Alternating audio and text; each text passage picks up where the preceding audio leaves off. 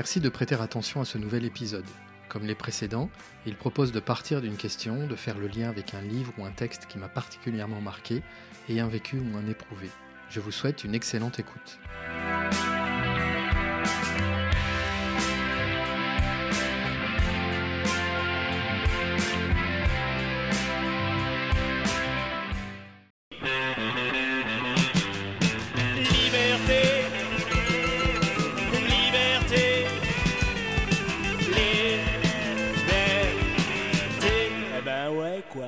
L'aimons-nous vraiment la liberté? Liberté, quel mot, quel souffle? Qu'elle soit individuelle, collective, de réunion, de circulation, de conscience, d'esprit, d'opinion, d'expression, des cultes, de penser, d'écrire, de la presse, du commerce, d'entreprendre, provisoire, elle est l'objet de nos indignations, de nos révoltes, de nos plus belles conquêtes. Elle est inscrite sur le fronton de nos édifices à une statue qui éclaire le monde, a été chantée, louée, versifiée, et pourtant, l'aimons-nous tant que cela la liberté? Le très jeune Étienne de la Boétie en doutait. À l'âge où certains de nos enfants jouent à Fortnite en rêvant d'un iPhone 11, il écrit en 1546 ou 48 le discours de la servitude volontaire, un texte radical interdit dans toutes les dictatures, qui restera jusque très récemment réédité dans la langue abrupte du XVIe siècle. C'est au hasard de mes lectures en temps de confinement que je découvre véritablement ce texte court, nerveux, lumineux, dont je ne connaissais que l'existence et l'idée générale. Soyez résolus à ne plus servir et vous voilà libre. Livre audio dans mes écouteurs, je m'élance pour un de mes joggings les plus inspirants malgré les rues et les trottoirs vides de Tourcoing. Certains passages sont très troublants mis en regard de l'actualité. Muni de mon attestation, respectueux du périmètre d'un kilomètre autour de chez moi, alors que nous parlons d'applications de traçage à télécharger volontairement sur nos smartphones, mon esprit s'égare en écoutant ce texte écrit il y a 472 ans. Écoutons le jeune Étienne. Il n'a que deux yeux, n'a que deux mains, n'a qu'un corps, n'a autre chose que ce qu'a le moindre homme du grand et infini nombre de nos villes, sinon l'avantage que vous lui faites pour vous détruire. D'où a-t-il pris tant d'yeux dont il vous épie si vous ne les lui donnez? Comment a-t-il tant de mains pour vous frapper s'il ne les prend de vous? Puis plus loin, comment a-t-il aucun pouvoir sur vous que par vous? Un autre passage me lance pendant de longues minutes dans un entrelac de liens avec notre temps présent. Le voici. Cependant, cette ruse qu'ont les tyrans d'abêtir leur sujet n'a jamais été si patente que dans le geste de Cyrus envers les Lydiens, après qu'il se fût emparé de Sardes, leur ville principale, et qu'il eut capturé Crésus, ce roi si riche, pour l'emmener avec lui. On lui apprit la révolte des Sardes qu'il aurait fait de mater, mais ne voulant pas faire le sac d'une si belle ville, ni se donner la peine d'y avoir une armée pour la garder, il eut recours à un bel expédient pour s'en assurer, celui d'établir des bordels, des tavernes et des jeux publics. Après quoi il publia une ordonnance pour y amener les habitants il se trouva si bien de cette garnison que jamais depuis lors il ne fallut tirer un seul coup d'épée contre les Lydiens. Ces pauvres et misérables gens s'amusèrent à inventer toutes sortes de jeux. De là le mot qu'en ont tiré les latins que nous appelons passe-temps, ludie, dérivé de Lydie. Des tavernes, des bordels et des jeux publics, est-ce donc ça la recette? De nos jours, une bonne connexion Internet, 4G, bientôt 5, et Uber Eats, YouPorn, Fortnite et Netflix font très bien l'affaire. Alors l'aimons-nous tant que cela, la liberté? Est-ce si facile d'en perdre le goût? Ai-je vraiment souffert pendant ces deux mois de confinement? Pas tant que ça, j'en ai presque honte.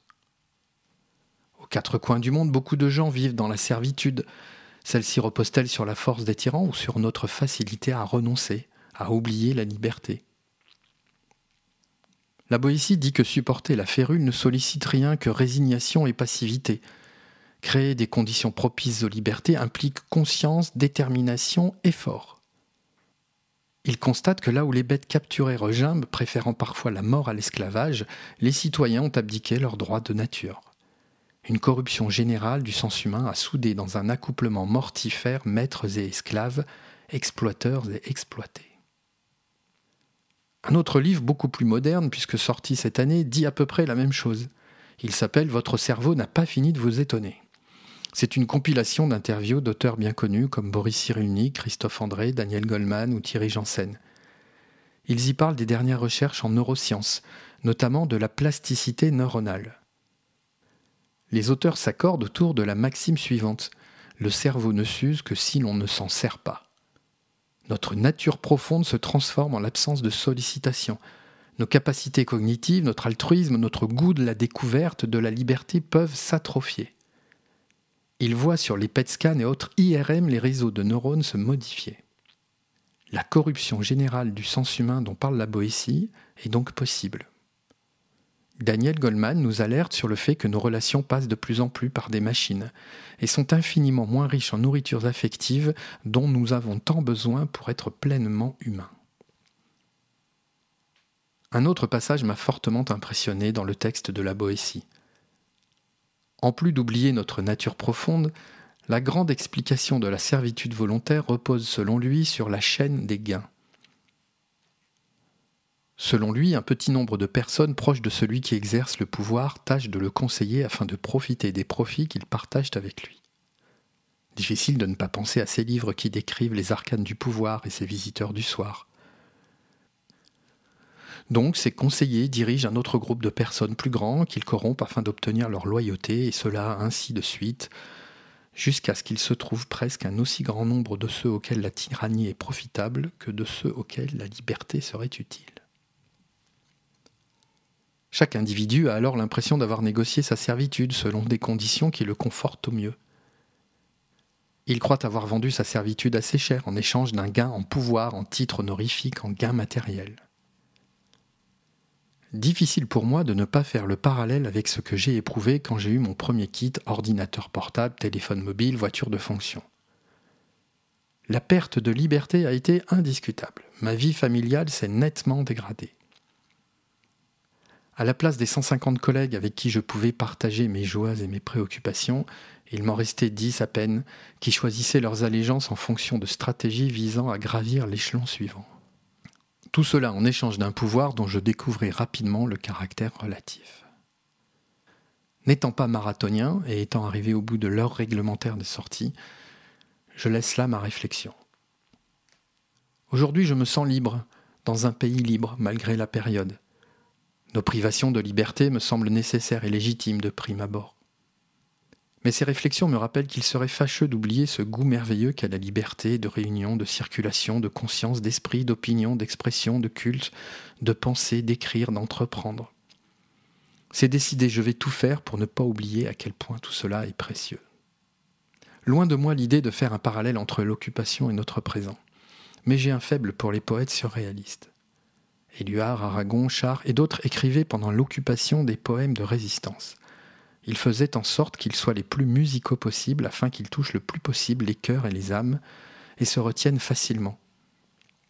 Ils pouvaient ainsi circuler, servir de signe de reconnaissance aux résistantes et résistants épris de liberté, sans qu'ils prennent le risque d'être en possession de ces vers compromettants. Éluard a écrit Liberté en 1942. En voici quelques vers. Sur l'absence sans désir, sur la solitude nue, sur les marches de la mort, j'écris ton nom. Sur la santé revenue, sur le risque disparu, sur l'espoir sans souvenir, j'écris ton nom. Et par le pouvoir d'un mot, je recommence ma vie, je suis né pour te connaître, pour te nommer. Liberté.